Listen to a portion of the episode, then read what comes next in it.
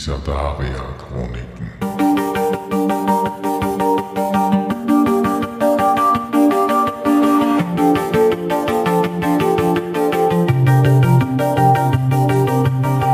Hallo und willkommen zu einer neuen Episode des Drachentöter-Podcasts. Ich bin Mike und heute rede ich gemeinsam mit Roli über die Sadaria-Chroniken und dem dazugehörigen Rollenspielsystem Sisyphus. Die Links dazu findet ihr wie immer in den Shownotes dieser Episode. Und los geht's.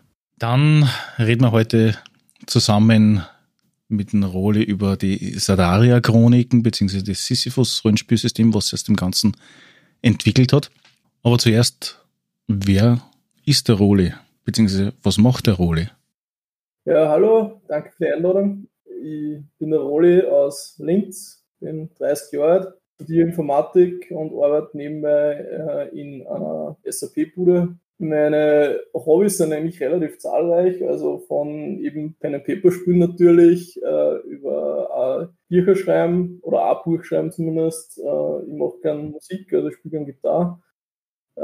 Zocken ist natürlich auch immer wieder ein bisschen dabei und interessiere mich sehr für Filme, also insbesondere ältere Filme und ja. Ältere Filme? Bücher? Oder was kann man sich unter ältere Filme vorstellen? 70er, 80er Jahre, 50er Jahre, 20er Jahre? Auch, also im Endeffekt, meine Bandbreite reicht eigentlich relativ weit. Also ich bezeichne zum Beispiel in Patton 2 aus den 70er Jahren, wenn ich mich nicht ganz irre, immer als einen von meinen Lieblingsfilmen, genau wie zum Beispiel auch Casablanca aus den 1943, 44, 2000er Gegend.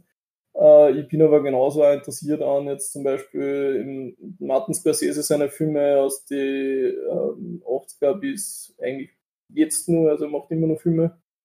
Ich habe da eigentlich kein gewisses Zeitfenster, wo ich sage, da schaue ich mir keine Filme an. Ich merke nur immer wieder, wenn ich mir ältere Filme anschaue, dass die mir einfach rein vom Schnitt und von der Bildsprache oder auch von der Zeit, die sie die Kamera nimmt, auf gewisse Szenen mehr zusagen als die relativ hektisch geschnittenen Filme, die heutzutage rauskommen. Dem kann ich definitiv zustimmen. Ja. Also speziell was Casablanca betrifft, ist das einer von den angenehmsten Filmen, die man in den letzten 100 Jahren zum Anschauen gehabt hat.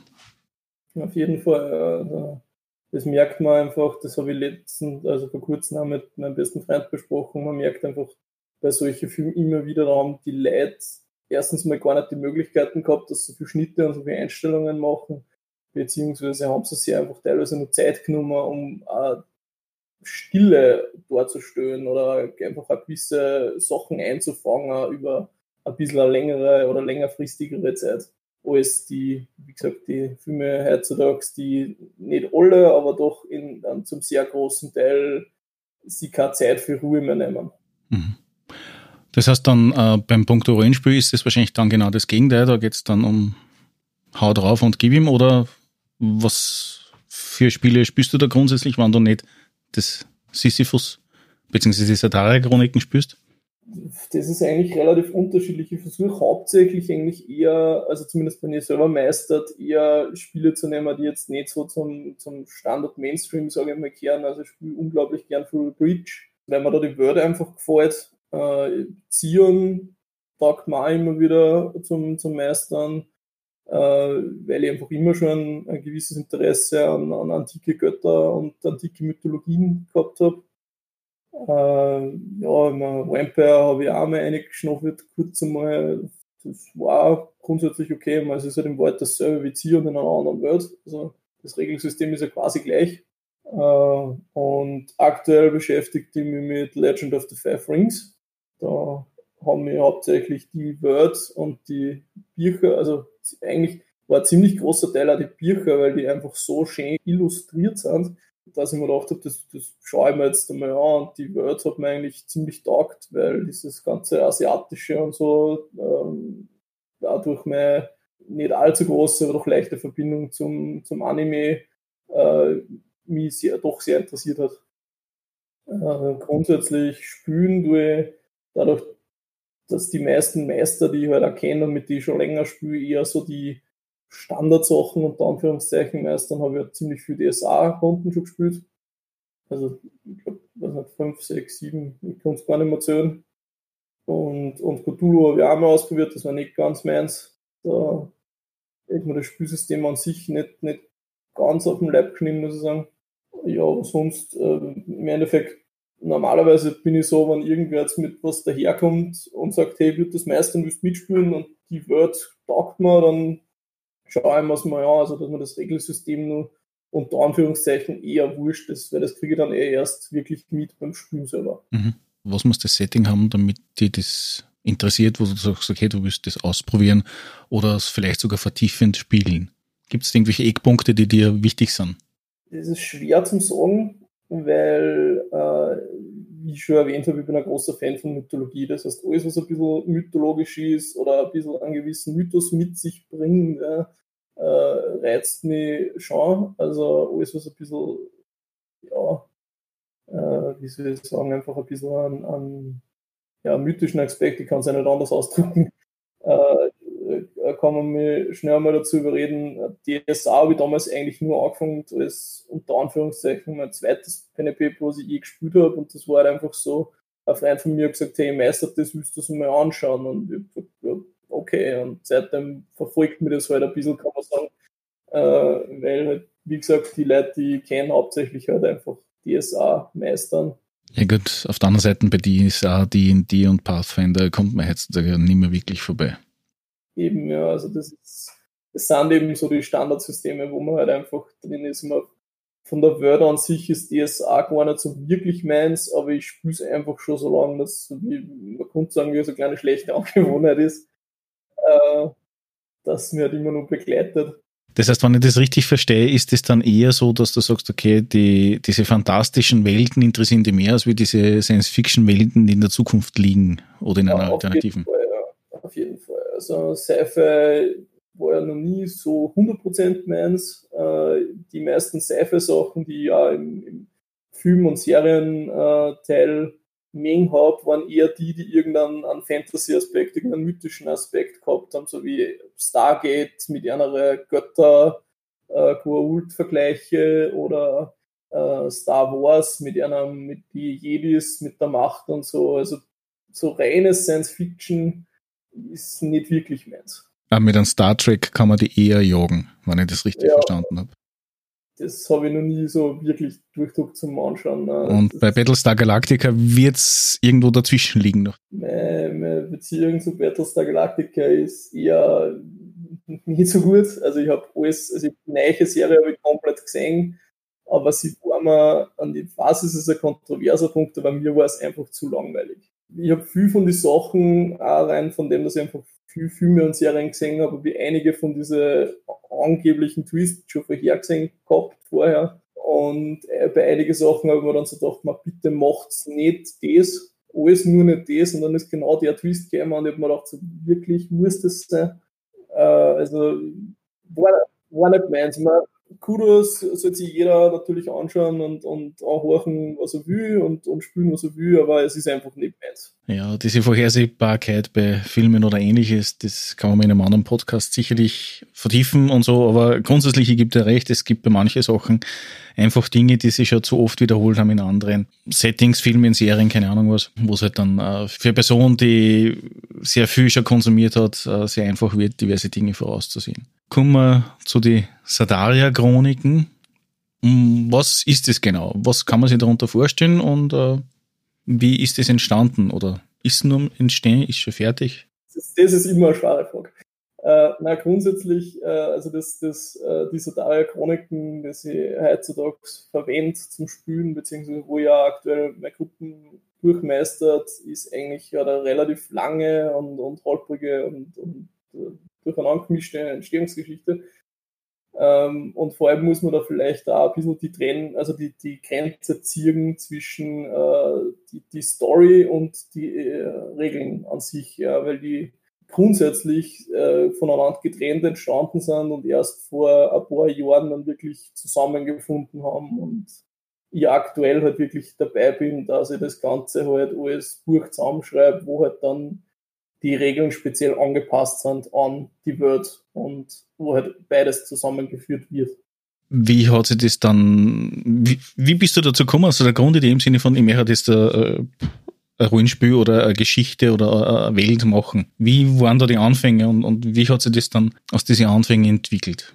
Also bei den Regeln war es so, ich fange jetzt einfach mal mit den Regeln am besten an, also mit dem Sisyphus-System. Das hat sich eigentlich daraus entwickelt, dass wir große One Piece-Fans waren, also von dem Anime One Piece. Und dann haben der Daniel und ich haben irgendwann gemeinsam die Idee gehabt, hey, machen wir doch ein Pen and Paper im One Piece-Universum.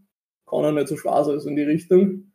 Für die Leute, die One Piece nicht kennen, weil es gibt ja Leute, die mit dem nicht aufgewachsen sind, beziehungsweise keine Fans von diese RTL 2 Comicserien waren. Was kann ich mir da vorstellen, beziehungsweise was ist so der Schwerpunkt bei dem bei One Piece gewesen, wo ich sage, okay, das war eigentlich der Aufhänger, warum man sich das angeschaut hat? One Piece war im Endeffekt ein Fantasy-Universum, kann man sagen. Es ist um Piraten gegangen und um diesen großen Schatz des One Piece, den sie halt alle finden wollten. Und die ganze Serie war halt einer dieser, wie wir halt nennen, klassischen Superpower-Animes. Im Endeffekt, wo es halt um Menschen oder um Kreaturen gibt mit speziellen Fähigkeiten, die schon in gewisser Weise an Magie erinnern, mit speziellen Konventionen natürlich auch. Und diese haben halt dann diese Hauptcharaktere haben halt dann im Endeffekt über die Laufzeit der Serie, die halt eigentlich immer noch läuft, versuchen sie halt dieses One Piece zu finden und treffen halt immer wieder auf Gegner, die es dann auch eben in Kämpfen besiegen müssen und müssen trainieren, damit stärker werden und neue Fähigkeiten entwickeln und so weiter. Okay, also im Endeffekt die Hauptfiguren haben selber Progression wahrgenommen in der Serie. Natürlich, ja. Also am besten kann man es wohl, also was wahrscheinlich die meisten kennen, ist Dragon Ball Z noch. Das haben wahrscheinlich die meisten noch gesehen. Es ist nicht viel anders, nur dass es halt einfach in einer Piraten-Fantasy-Welt stattfindet. Gut, also wie gesagt, also die Idee hast du gehabt aufgrund dieser Serie. Genau, also wir wollten damals quasi diese Serie als Pen and Paper spielen, also es hat recht taugt hat. Und wir haben damals eigentlich nur relativ easy die Regeln von Zion genommen, was wir damals halt auch gespielt haben. Und es hat so weit verändert, dass es halt in die One Piece World reinpasst. Und mit dem haben wir dann auch eine Zeit lang gespielt. Nicht allzu lang, muss man sagen. Und die Runden hat sich dann irgendwann einmal aufgehört mit Daniel und mir. Und ich habe dann Jahre später schon versucht, eine neue Runden One Piece zu bauen. Und das ist auch relativ easy gegangen, weil in meinem Freundeskreis relativ viele Anime-Fans sind. Und damit natürlich auch Leute, die One Piece geschaut haben. Und da hat sich dann eine kleine Gruppe gefunden und ich habe dann extra für die Gruppen damals angefangen, dass ich, weil ich damals schon DSA gespielt habe, und so relativ viel DSA gespielt, habe versucht, ein W20-System rauszumachen, rein von der Einfachheit her des Würfelns. Und das war damals noch relativ easy und überhaupt nicht gebalanced oder sonst irgendwas, sondern es war halt einfach wirklich so, es war ein Storyteller-System und wir haben halt Spaß gehabt beim Spielen. Die wichtigste Grundlage in Wahrheit, ja. Genau. Und in dieser Gruppe sind dann auch im Endeffekt der Alex und der Laudan zu mir gestoßen, mit die dann die weiteren Versionen von Sisyphus gemacht haben. Im Endeffekt auf der Basis, dass wir gesagt haben, wir konnten das System ja so bauen, dass für verschiedene Welten spielbar ist. Also dass man diverse Animes oder Serien oder sonst irgendwas darin spielen kann, halt alle die so dieselbe Grundprämisse eben, so diese Superpower-Magie-Prämisse haben. Und dann haben wir angefangen, also solche Systeme zu entwickeln oder ursprünglich ein A-System. Und im Endeffekt ist das immer wieder weiterentwickelt worden und neue Versionen rausgekommen. Und es ist aber, was für mich ein bisschen das Problem war, es ist immer weiter in eine extrem komplexe Richtung gegangen. Also also der Alex und der Lau sind halt aus D&D und DSA 4 und so gekommen und wollten das halt quasi so realistisch wie möglich machen, das System im Endeffekt mit. Wir haben dann am Schluss schon Ausdauer dabei gehabt, von wegen, wenn du einen Berg aufgehst, verlierst du Ausdauer und solche Geschichten. Also das ist schon extrem komplex und extrem aufwendig geworden. Wir haben zum Beispiel irgendwann dann einmal ein System gehabt oder eine Version von dem System gehabt, wo man Tabellen gehabt haben, wo du quasi gewürfelt hast, dann hast du auf der Tabelle nachgeschaut, wie viel Erfolge das du hast, und dann hast du von einer anderen Tabelle nachgeschaut, wie viel Schaden das jetzt macht und so. Also das war schon extremst aufwendig. Und in dieser Zeit, also so beim weiß nicht, bei der 7. oder 8. Version oder so ist, und dann einmal die Frage nach einem Namen für das Ganze rausgekommen, weil wir haben einfach immer nur Pen and Paper System dazu gesagt und das ist uns irgendwann einfach zu langweilig geworden. Und aufgrund eben unserer ganzen Anläufe, die wir gehabt haben und auch der ganzen Fehler, die wir drin gehabt haben und dass wir es eigentlich immer wieder neu gebaut haben, so einmal im Jahr oder einmal alle 2 Jahre, ist dann der Name Sisyphus entstanden oder benutzt worden für das System, eben wegen dieser alten griechischen Geschichte, die, schätze ich mal, die meisten kennen werden. Ich vermute ja, dass jeder den Begriff zumindest schon mal vernommen hat oder zumindest eine Allgemeinbildung genossen hat, wo Sisyphus auf alle Fälle einen gewissen Bereich eingenommen hat. Genau, also es hat sich dann die Gruppen, mit der wir quasi gemeinsam das System immer wieder getestet haben und halt die Fehler aufdeckt haben, die hat sich dann aufgelöst. Und ich bin dann irgendwann an einem Punkt gestanden, wo ich gesagt habe, ich will eigentlich gar nicht in die Richtung, in die wir gegangen sind, sondern ich hätte einfach gern, war schon ein System, mit dem man alles spielen kann oder in jeder Welt spielen kann, aber ich will es einfach nicht so komplex haben, ich will es eher auf Storytelling-Basis haben, so wie es früher mal war. Ja. Ich möchte leichte Regeln, die zwar gebalanced sind, aber halt simpel zum Verstehen, simpel zum Bauen und auch schnell zum Spielen. Und dann habe ich vor, ich glaube, 2 Jahren angefangen, eben das Sisyphus 9 zu machen, mit ziemlich einfachen Regeln, mit einem simpel zu verstehenden Magie-Baukasten, also Zauberbaukasten, wo man dann halt diverse Zauber oder Fähigkeiten oder wie immer, dass du es dann nennen willst, in dem jeweiligen System bauen kannst, auf Mana-Kosten-Basis. Das ist im Endeffekt mal ein Mana-Pool und jeder Zauber kostet dann gewisse Mana zum Ausgeben. Und je nachdem, wie stark man halt den Zauber baut oder wie viel zusätzliche Sachen das er macht, umso mehr Mana kostet dann. Und wenn man jetzt zum Beispiel einfach nur 10, was nicht, einfache Feuerbälle macht, die halt, was weiß ich, 3 Schaden machen oder so, dann kostet es weniger Mana. Du hast das dann so fixiert, dass man sagt, okay, beim Erstellen vom Charakter sagt man, okay, ich will den und den und den Zauber kennen, oder hast du gesagt, okay, du hast 20 Punkte und die kannst du dynamisch immer wieder in irgendwelche Zauberorten, die du haben willst, einstecken?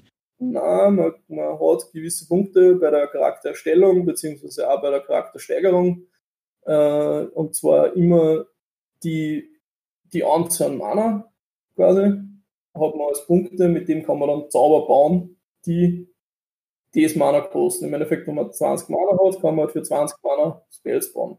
Gut, dann habe ich das ja richtig verstanden. Ich wollte das nochmal hinterfragen, ob du das eher dynamisch gesehen hättest oder ob das eher fix ist und dann je nachdem noch Steigerung oder ähnliches hättest dann. Nein, das mit der Dynamik, das wollte ich auf keinen Fall, weil das war ein großes Problem von einem der Vorgänger. Ich habe im Endeffekt das ganze Wissen, was ich gesammelt habe, oder die ganzen Erfahrungen, die ich gesammelt habe, aus den Vorgängersystemen, habe ich im Endeffekt dann benutzt, um das Neue zu machen. Und das mit der Variabilität während dem Spielen ist einfach immer schwierig und aufwendig, insbesondere dann direkt während der Spielsitzung.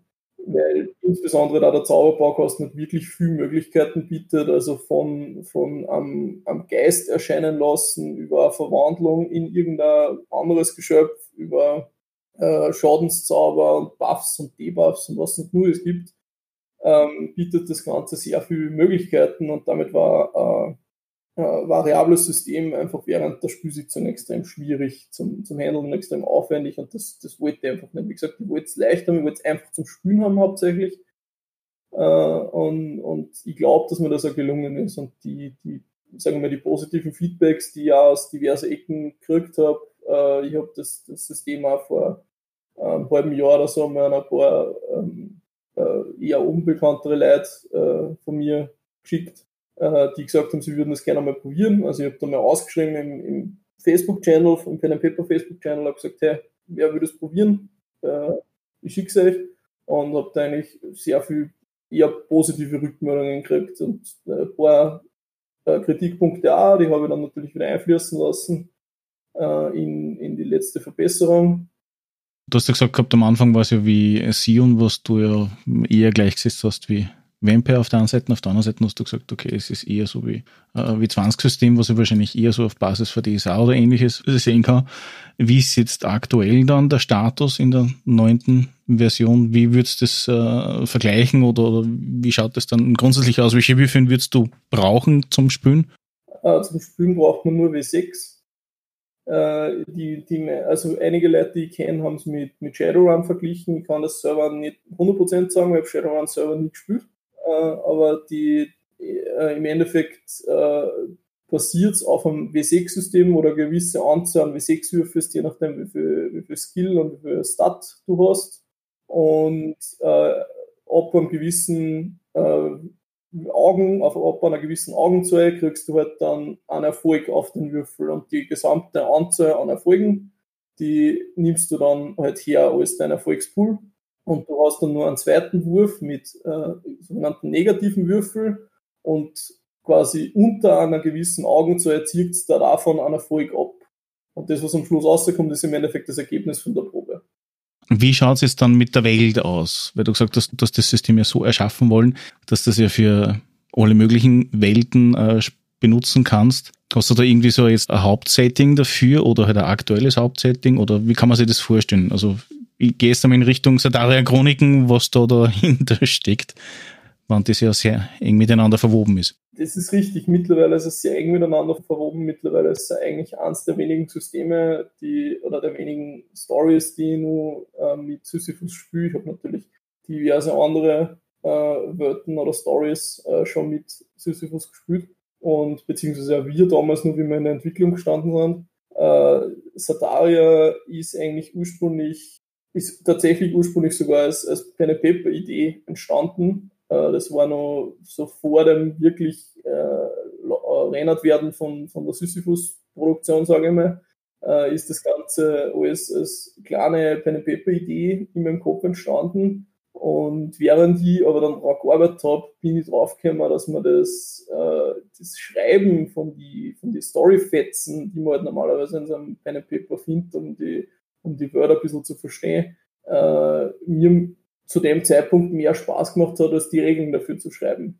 Und ich bin dann halt irgendwann an einem Punkt gewesen, wo ich gesagt habe, jetzt tue ich nicht weiter mit den Regeln und schreibe eigentlich nur noch eine Story.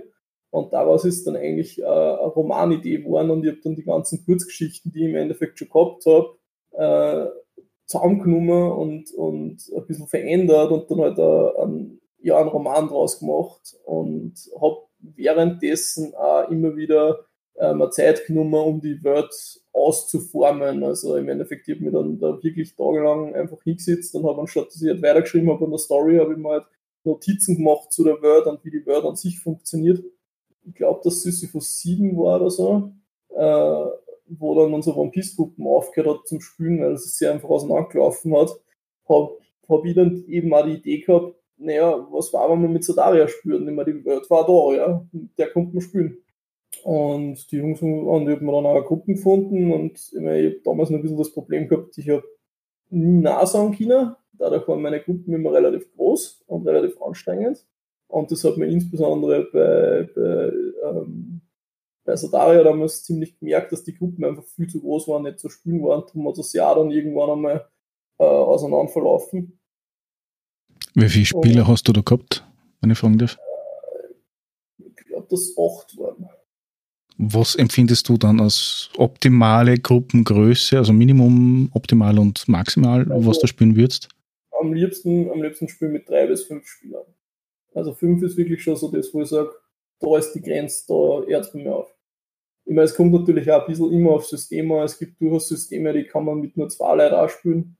Und es gibt vielleicht auch Systeme oder Abenteuer, wo ich sage, okay, dann nehme ich noch einen 6. dazu. Auch trotzdem schon mit ein bisschen am Bauchweh. Aber es wird einfach, mit so viel Leuten wird einfach, finde ich, dass einfach zu viel Wirbel da ist oder zu viel unfokussierter da ist. Vielleicht liegt es ja nur an meinem Freundeskreis, das kann sein. Das will ich jetzt nicht zu 100% ausschließen. Aber ich habe einfach die Erfahrung gemacht, dass mit 4, 5 Leuten, das ist eine gemütliche Gruppe, mit der kann man super spielen. Ich habe auch Gruppen, die seit Jahren rennt, wo man zu dritt spielt, also wo 3 Spieler quasi sind an AGM. Das ist auch super, aber viel mehr darf es nicht werden. Außerdem habe ich auch immer ein bisschen, also bei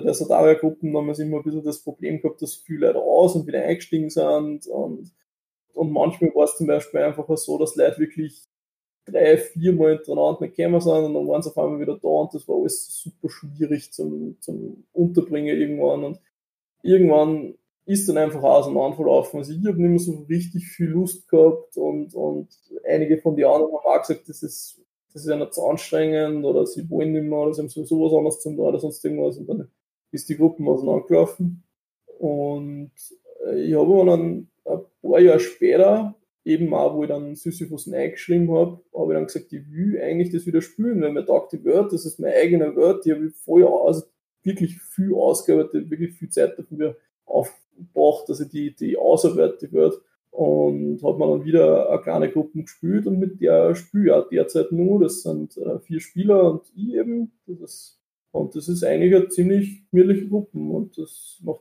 ziemlich viel Spaß da zu spielen. Weil du gesagt hast, ein ständiger Wechsel, hast du da irgendwie in deinem Spiel eine Mechanik einbaut, wo du solche Sachen auch unter Umständen Unterstützung hast, dass du sagst, okay, gut, das ist 1000 Nummer, ist eine fixe Gruppe von 5 Personen, 3 können grundsätzlich immer, bei 2 einmal der und einmal der nicht, so dass man dann trotzdem immer wieder die anderen ohne Probleme mitnehmen kann oder so. Also sprich, in der Regelmechanik so direkt integriert oder nicht, ist nicht mehr so. Naja, ich sage mal, Regelmechanik an sich nicht, aber ich hätte theoretisch, wenn ich es vorher gewusst hätte, also wie die Kampagne damals gestartet hat, hätte ich das durchaus machen können, war kein Problem gewesen. Ne? Problem war nur damals, wie die Kampagne angefangen hat, waren nicht alle relativ motiviert und dadurch habe ich halt eine Kampagne gemacht, die eigentlich mehr wie eben so eine DSA-Kampagne oder so ist, wo es dann einfach wirklich gemeinsam alles Gruppen durch die Welt reist und diverse Sachen machst und das ist halt immer komisch, wenn dann plötzlich irgendeiner nicht da ist. Ja, weil das ist ja generell ein Thema bei langen Kampagnen eigentlich, bei wurschtbewüchlichen Systemen und manche Systeme bieten das besser an, dass man da Leute hat, die halt temporär nur kennen oder halt. Ja, wobei ich sagen muss, es liegt eigentlich weniger an den Regeln und mehr, was die Kampagne bzw. die Welt zulässt. Weil ich sehe es zum Beispiel bei Through the Bridge, wenn ich das spiele, da ist das normalerweise auch kein Problem, dass zwischen die Abenteuer einfach die Leute wechseln. Ne? Wenn du jetzt nicht gerade eine von den 5 Abenteuer spielst, die halt einfach ein bisschen länger dauern. Ja? Aber bei den Einzelabenteuer ist normal kein Problem, wenn du jetzt einfach mal irgendwann sagst, hey, ich habe keine Zeit, diesmal spielt es ohne mich. Aber in die meisten, also in viel so große Kampagnen wie eben so diese großen DSA-Kampagnen, die man kennt, also so in der Filiasson oder die 7 Gezeichneten oder wie es heißen. Und solche Kampagnen ist einfach eigentlich auch gar nicht vorgesehen, weil du halt einfach die Kampagne sagt, dass du als Gruppen unterwegs bist. Ja.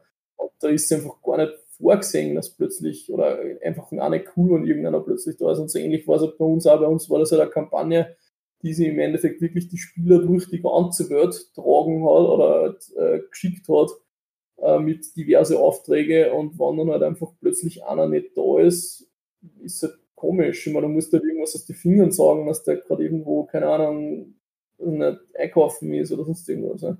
Ja, das ist klar. Das Thema, was mir da oft in den Sinn gekommen ist, was ich auch teilweise selbst umsetzen habe können, war das, dass ich sage, okay, gut, aber eine große Kampagnen mache. Ich mache einfach kleinere Abschnitte, die ein bisschen dynamischer sind, wo halt nicht immer alle Spieler unbedingt halt an dem Spieleabend, und je nachdem wie lange halt der Wirraum dauert, involviert sein müssen. Natürlich geht das nicht immer, wenn ich eine konstante Reise habe, wie bei einer Philasphan-Saga oder sowas, aber es gibt hin und wieder doch auch die Möglichkeit, dass man das ein bisschen unterstützend betrachten kann. Aber ja, ich gebe absolut recht, wenn man das nicht im Vorhinein weiß, dass der eine oder andere halt, warum auch immer, sei es mit Absicht oder unabsichtlich, des Öfteren nicht kann oder kurzfristig weg muss, sei es beruflich oder sei es privater Gründe, dann wird sowas schwer handelbar. Richtig, ja. Also, mittlerweile bin ich da bei den meisten Kampagnen ein bisschen vorsichtiger und mache es eigentlich auch, so wie du gesagt hast, eher in kleinere Abschnitte, wobei dann halt trotzdem immer wieder dazwischen mal ein wenig ein größerer Abschnitt ist und da muss halt dann, da sollten halt dann schon alle da sein. Sonst wird es halt ein bisschen komisch. Ja, sicher. Also irgendwas, also Fixpunkte, wo halt alle da sein müssen oder wo man halt darauf hinarbeitet, dass man sagt, okay, gut. Für 1-2 so zwischen Abenteuer, wenn irgendwo gerade einer gefällt, dann ist er wurscht und macht er gerade irgendwas anderes. Ja, aber das ist eh nie so die Problematik, dass man das irgendwie erklärt, dass der gerade nicht da ist. Aber es ist halt bei den Problemen sind halt immer diese großen Kampagnen, wie gesagt. Du hast dann beschlossen, dass du mit deinen Spielern in der Welt spielst. Wie kann man sich das vorstellen? Oder um was geht's da? Was gibt's da für Eckpunkte? Oder wenn du jetzt ein Reiseführer sein würdest für deine Welt, wie würdest du das uns erklären? Wie würdest du das darbringen, was Sadaria ist, was Sadaria ausmacht? Was hat es zu bieten? Was gibt es für Dinge, die man sehen muss? Also Sadaria an sich ist eine Fantasy-Welt mit leichten Steampunk-Elementen, wobei die Steampunk-Elemente alle auf Magie basierend sind. Das ist im Endeffekt ein Aufzug, der halt von einem Magier betrieben wird, der halt die ganze rauf und abschiebt. Wenn man adelig ist, kann man sich sowas leisten. Die Welt Sadaria ist getrennt in 8 Provinzen und die Provinzen unterscheiden sich eigentlich ziemlich stark voneinander. Also die meisten habe ich doch leicht angelehnt an antike Kulturen oder an spätere Kulturen dann von der tatsächlichen Erde, allerdings halt immer ein bisschen abgeändert. Also zum Beispiel die Provinz Nesov, das ist eine Gebirgsprovinz, die hat tatsächlich fast komplett aus Gebirge und aus scharfen Klippen und so besteht. Ist halt so ein bisschen von der Ort her ein bisschen ein feudales Japan, ja, mit den Stadtvorsteher und mit einer extremen Höflichkeit an sich und an Ehrendenken, das ist das Wort. Während zum Beispiel Alarok, das ist die Provinz ganz oben im Norden, die quasi komplett von Eis und Schnee bedeckt ist, das ganze Jahr über, ist mehr so ein bisschen an das Wikinger-Norwegen angelehnt, also wo halt die Küstenregionen sind halt die auf Plünderfahrt machen, beziehungsweise die Händler sind, und umso weiter, dass du nicht mitkommst, umso mehr sind es halt eher Krieger und solche Geschichten. Aber die sind halt ziemlich aufgespalten in kleinere Königreiche, sage ich mal, die wiederum aufgespalten sind in Jarltümer, also wo halt wirklich Jarle die Kontrolle über kleinere Gebiete haben und eigentlich nur einem König gegenüber Rechenschaft schuldig sind. Und da gibt es halt keine provinzübergreifende Regierung oder sonst irgendwas. Das heißt, die Könige streiten sich natürlich immer wieder auch untereinander um irgendwelche Länder oder sonst irgendwas. Während Nesov im Vergleich dazu zum Beispiel einfach nur von 4 Könige regiert wird, die halt relativ gut miteinander können und sie das eigentlich auch alles eher diplomatisch ausmachen, wo das Problem ist. Als drittes Beispiel guckt man dann zum Beispiel nur Trizin nehmen, das ist genau die Mitten vom großen Kontinent quasi, wo die so ein bisschen das mittelalterliche Europa ist, wo halt die ganze Provinz von einer Familie kontrolliert wird und im Endeffekt die einfach andere Cousins und Vettern 7. Grades an zu irgendwelche Positionen ernennen, wo es halt dann irgendwelche Aufseher sind über kleine Teile der Provinz. Also die Provinzen an sich sind alle ziemlich unterschiedlich, je nachdem, wo du dann bist. Also es gibt dann noch Parkur, das ist westlich von Trizin. Das ist so eine ziemliche Ebene, also Graslandschaft kann man sagen, Hügellandschaft, so ein bisschen Schottland in die Richtung, ja, die ja im Endeffekt gespalten ist in 2 Zivilisationen, könnte man sagen. Ja. Also da geht ein großer Fluss durch. Und auf der westlichen Seite dieses Flusses sind es eher so bäuerliche, kleine Dörfer, eher ein bisschen das ländliche Mittelalter, kann man sagen, ja, die halt meistens von irgendeinem Bürgermeister oder von einem Dorfältesten oder so kontrolliert werden. Und auf der anderen Seite dieses Flusses gibt es halt so Indianer, ähnliche Dothraki angelehnte Pferdevölker, die halt also einzelne Stämme sind, die halt von einem Stammesoberhaupt geführt werden und die jetzt extreme Verbindung zu ihren Pferde haben. Also teilweise sogar Seelenbänder, aber auf das kann ich dann später noch ein bisschen eingehen. Dann gibt im Endeffekt das Meer, das die 2 Kontinente voneinander trennt. Das ist Aquilus, das ist auch eine eigene Provinz, was hauptsächlich auf im Endeffekt die kleinen Inseln das Leben stattfindet und viel Fischer und Taucher und so Geschichten sind.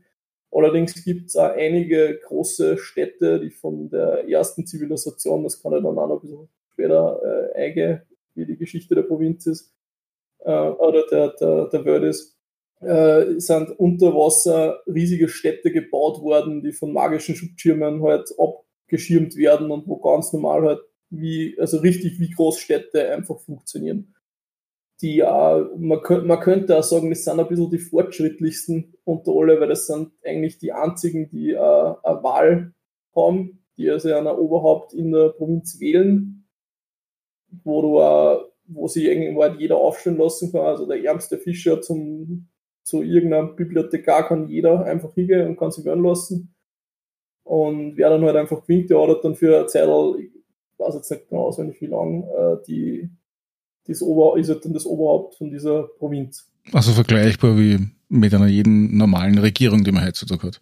Richtig, nur dass es keine Politiker an sich gibt. Also es gibt kein wirkliches Politiker- oder Parteiensystem, sondern da kann einfach einer hingehen und sagen, ich kann das besser als der. Und dann kann er halt quasi viel zu den Leuten sprechen und kann sagen, ich würde das und das und das machen, und theoretisch kann dann einfach jeder gewählt werden.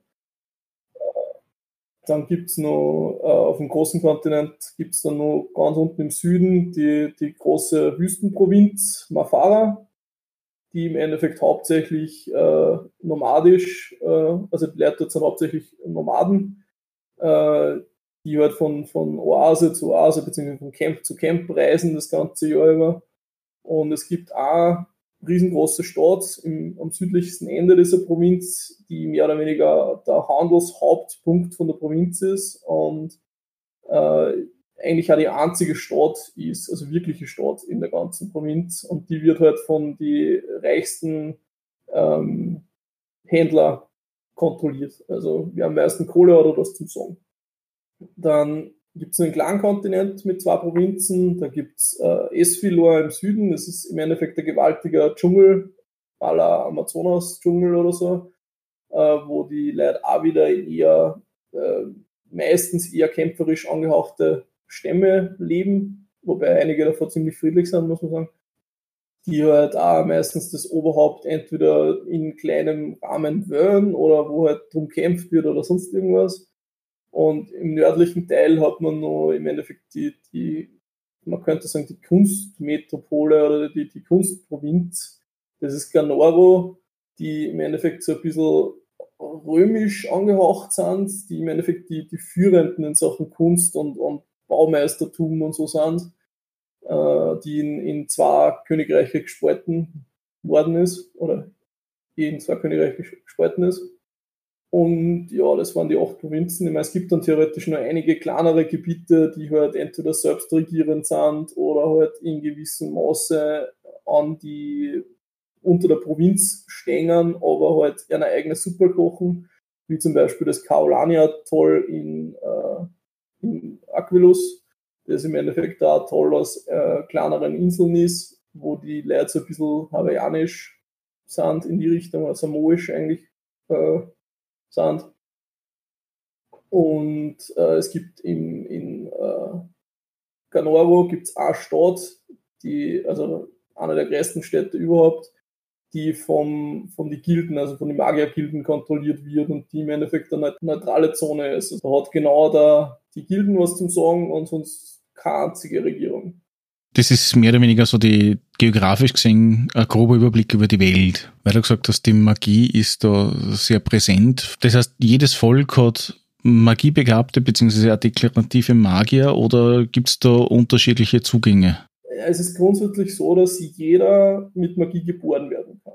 Also es können zwar Nicht-Magier ein magisches Kind gebären, es können aber auch 2 Magier ein nicht-magisches Kind gebären. Also das ist alles angeboren, und jeder von denen wird mit einer von 8 Magieschulen geboren, also Schatten, Hitze, Kälte, Erde, Himmel, Wasser, Natur und Bestien, und diese können sie dann im Endeffekt selber aussuchen, also die suchen sie selber aus, was mit der Magie machen. Es gibt Magier, die ein ganzes Leben lang ganz normale Jobs nachgehen, also die zum Beispiel irgendwelche Bauern oder Landwirte oder sonst irgendwas sind, oder es gibt da adelige Magier, die im Endeffekt sich mehr mit der Politik beschäftigen als mit einer Magie.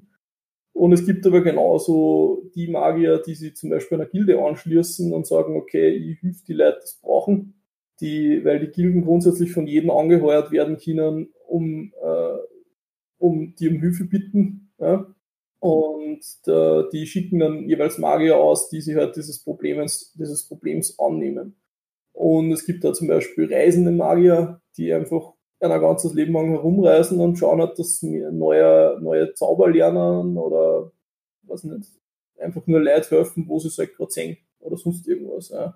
Und es ist aber trotzdem so, dass jeder, der mit Magie geboren wird, zumindest ein gewisses Training der Magie in seiner Kindheit durchführen muss, weil die Magie sonst extrem nach hinten losgeht. Also wenn die Leute die Magie nicht unter Kontrolle haben, dann kann das ziemlich fatale Auswirkungen haben.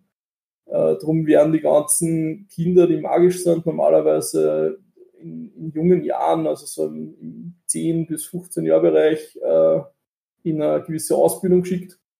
Bei entweder irgendeinem Magier, der gerade dort in der Stadt ist, oder es gibt da Schulen zum Beispiel für Magie. Und die müssen dann mit ihrer Magie umgehen lernen. Und nach dieser Ausbildung können sie sich dann selber entscheiden, okay, verfolge ich einen Weg weiter oder tue ich eigentlich, was weiß ich, irgendwas komplett anderes, das was meine Eltern gemacht haben oder sonst irgendwas, werde ich Typhauer oder keine Ahnung was. Aber jeder Bewohner ist an und für sich ein Mensch. Ja, also die normalen Bewohner von Sadaria sind Menschen. Es gibt theoretisch andere Völker, also die ersten Völker, die haben eine Magie direkt von den Göttern gelernt und sie sind da direkt durch den Einfluss der Götter entstanden. Und die waren das, die Menschen einer Magie beigebracht haben ursprünglich, also in den Anfängen der Welt. Problem ist nur, also ursprünglich im ersten Zeitalter war es auch so, dass diese ersten Völker und die Menschen und die Magier alle friedlich miteinander gelebt haben. Allerdings hat es dann nach einigen 1000 Jahren einen Krieg gegeben, den sogenannten Elementarkrieg, der im Endeffekt so schlimm war, dass er die ganze Zivilisation von damals, also diese Zivilisation der Altvorderen, wie sie es mittlerweile nennen, zerstört hat und zu einem extrem harten Wiederaufbau geführt hat und vor allem unter die ersten Völker zu so viel Verluste und so viel Tode geführt hat, dass sie der Großteil von den ersten Völker ins Exil zurückgezogen hat und mittlerweile vor den Menschen verstecken und nur die wenigsten Menschen und Magier wissen überhaupt nur, dass nur welche existieren. Also die halten das mittlerweile mehr für Legenden, die halt irgendwann einmal einer erzählt hat. Und also diese ersten Völker sind eben die Eisriesen, die Elfen, die Vampire, die Werwölfe, die Atlanter, die Aquilianer, die Dschinne und die Drachen. Und zum Beispiel bei den Drachen ist es so, dass es von denen halt wirklich nur noch neue gibt, die nur am Leben sind. Also das war ursprünglich eine richtig große Kultur und die sind in diesem Krieg halt so runtergeschrumpft worden, dass nur noch neue existieren. Und die werden jetzt quasi nur besser versteckt, als die anderen Völker sich sowieso selber verstecken. Die einzigen von den ersten Völker, die das nicht machen, sind die Zwerge, die mal grundsätzlich sowieso die gutmütigsten Wesen überhaupt sind. Die führen immer noch Handel mit den Menschen und die haben auch immer noch andere quasi Zwergenbastionen und andere Zwergenstädte, die ganz normal bewohnt sind. Ich weiß nicht, bei denen ist irgendwie so, es war einer, das, was passiert war, eher wurscht gewesen. Oder sie haben das halt nicht so persönlich genommen wie die anderen Völker. Oder sie können sich nicht mehr daran erinnern. Das ist jetzt everyone's guess. Ja, das finde ich gut, dass gewisse Sachen zumindest ein bisschen offen bleiben und für den einen oder anderen Spielleiter vielleicht frei interpretierbar bleiben. Weil du sagst, die verstecken sie alle. Das heißt, wenn ich jetzt als Person oder als Bewohner von irgendeinem von den Kontinenten oder auf die Welt gekommen bin und halt die Geschichte erlebt habe beziehungsweise erfahren habe, dann ist das alles eigentlich bis auf die Zwerge reines Märchen und selbst. Also die Wahrscheinlichkeit, dass ein Zwerg sich, ist die dann gegeben oder eher unwahrscheinlich? Also sprich regional bezogen oder sind die eigentlich überall? Ja, es ist eher regional bezogen, also je nachdem, in welcher Provinz du lebst, weil die Zwerge sich halt hauptsächlich im Nordosten aufhalten von der Welt. In die quasi drei Provinzen, Alarok, Nesov und Trizin, halten sich die Zwerge hauptsächlich auf. Ein Zwerg zu sehen ist normal, aber wenn du in einer von den Provinzen aufgewachsen bist, nicht so das Kunststück. Also da gibt es die haben meistens, andere Städte sind zwar unterirdisch, aber sie haben immer am Eingang von einer Festung, von einer Zwergenstadt, haben sie eine Stadt hingebaut quasi, in der es mit den Menschen ganz normal Handel führen und sie auch austauschen und so. Also die sind da bekannt, wo die sind, da braucht man im Wald einfach nur hingehen und kann man ans Werk sehen. Bei den anderen Völkern ist es so, es kommt immer darauf an, wie interpretierst du selber als Person oder wie haben es die Leute interpretiert, die dir das erzählt haben. Ja. Siehst du das so als wahr und im Endeffekt glaubst du einfach, okay, der Krieg ist passiert und die mengen uns jetzt nicht mehr und darum haben sie sich zurückgezogen und die werden wahrscheinlich nie einen sehen, weil es zu finden einfach schwer sind? Oder bist du eher das, naja, das war halt irgendein Märchen, das mir irgendeiner erzählt hat, glaube ich nicht, jedem selber überlassen, ja. Also grundsätzlich haben wir ja gesagt, man spielt ja im Prinzip einen Menschen, ob Mandal oder Weiberl ist relativ egal, gehen wir davon aus. Menschlichen Magier spielt man normalerweise. Einen menschlichen Magier, okay. Irgendwas anders, also sprich, ich gehe davon aus, dass die restlichen Bewohner sind eher dann Tiere, die dann umeinander kräuchern, fleuchen, wie Pferde, Schweine, Kühe und Co. Unter anderem, ja, es gibt da einige magische Kreaturen wie Wüfern und Würms, also drachenähnliche Geschöpfe, könnte man sagen, dazu. Es gibt theoretisch Wendigos, Elementare, aber eher selten und eher nicht so leicht zu finden. Es gibt Schafzähne, das sind pferdegroße Wölfe, die durch den Norden streifen. Also es gibt schon einige, sagen wir mal, mystischere Kreaturen als die normalen Viecher, die wir heute mal rumrennen haben. Und theoretisch, je nachdem, wann man spielt. Also wenn jetzt der Spielleiter theoretisch beschließen würde, er spielt im ersten Zeitalter oder auch nur im zweiten Zeitalter, ist durchaus eher gegeben, dass er sagt, okay, ich lasse meine Spieler, was ist hier, einen Werwolf spielen oder einen Elfen spielen. Ja. Das System wird das grundsätzlich unterstützen. Man kann das theoretisch machen. Es ist aber eher nicht vorgesehen, weil man normalerweise entweder eher zu einem späteren Zeitpunkt spielt oder halt einfach einsigen muss, dass die nicht gut klarkommen mit den Menschen und sie einfach zugezogen haben. Also systemtechnisch hast du das da abgedeckt, dass das alles möglich wäre von dem her? Es wäre theoretisch möglich, sowohl einen Zwerg zu bauen, also einen Werwolf zu bauen, das grundsätzlich von den Zauber her nicht viel anders sind als die menschlichen Magier, kann man es einfach mit dieselben Regeln bauen. Also ich bin ja jetzt gerade erst bei der quasi tatsächlichen Zusammenführung von den Regeln der Welt aus dem Hintergrund und einiges davon habe ich schon eingeschrieben, aber es ist auf jeden Fall möglich, so ein Geschöpf zu spielen. Es ist nur einfach, man muss ja halt einen Grund finden. Ja. Also man muss sich halt ein bisschen mit dem Hintergrund beschäftigen und schauen, okay, was hätte ich für einen Grund, sowas zu sein oder was hätte so ein Wesen für einen Grund, sich einer menschlichen Magiergruppe anzuschließen. Es gab theoretisch die Möglichkeit, dass man sagt, okay, man spielt jetzt reine Werwolfgruppen. Das ist theoretisch natürlich möglich, aber das ist dann, wie gesagt, man muss halt einfach einen hintergrundtechnischen Grund finden, dann ist es durchaus möglich. Wie schaut es eigentlich aus mit der Magie in der Welt? Wenn du sagst, du hast da relativ viele unterschiedliche Nationen im Endeffekt, Stämme, Völker und ähnliches. Gibt es da irgendwas, was global für alle gilt, wie bei DSA, die 12 Götter, oder gibt es da regional jeweils unterschiedliche Glaubensrichtungen und vielleicht auch Extreme, je nachdem? Naja, es gibt grundsätzlich eine Religion über 8 Götter. Nur diese Religion wird einfach in verschiedensten in verschiedensten Kulturen, in verschiedenen Ländern immer teilweise ein bisschen anders interpretiert einfach. Also wenn man jetzt sagt, es gibt Leute, die sagen jetzt, okay, alle 8 Götter sind gleich groß und gleich wichtig, und dann gibt es halt das eine, also die eine Stadt aus dem Norden, wo es heißt, na, bei uns ist nur der Überlebende der Gott, der wichtig ist, und alle anderen sind im Wald einfach nur Kasperl, die das zum Tor haben, was er sagt. Und was sie im Süden hast, dann wieder, okay, die Nomadin ist unsere große Göttin. Und also das kommt immer drauf an, wo bist normalerweise sind eher, sagen wir mal, ländlichere, kleinere Gebiete eher so, dass sie normal einen Gott aussuchen, während sie in die ganz großen Städte eher so sind, dass alle ziemlich gleich anbeten. Ja, weil wir vorher eben über die Geschichte der Welt geredet haben. Im Endeffekt, wie gesagt, es hat diesen großen, also die zur Zeit der Altvorderen, quasi im ersten Zeitalter war es halt so, dass die Menschen und diese ersten Völker zusammengelebt haben, und dann ist eben diese Elementarkrieg gekommen, wo keiner mehr so hundertprozentig genau weiß, was daran schuld ist, beziehungsweise wer daran schuld ist. Es ist nur irgendwie so ein bisschen der Konsens, dass die Menschen waren. Also das ist so das Einzige, was man nur genauer herausfinden kann. Und es war damals wirklich so, dass die Baukunst und die Waffenschmiedekunst und so und die Rüstungsschmiedekunst und sonst irgendwas, das war alles auf einem ganz anderen Level, als quasi mittlerweile ist.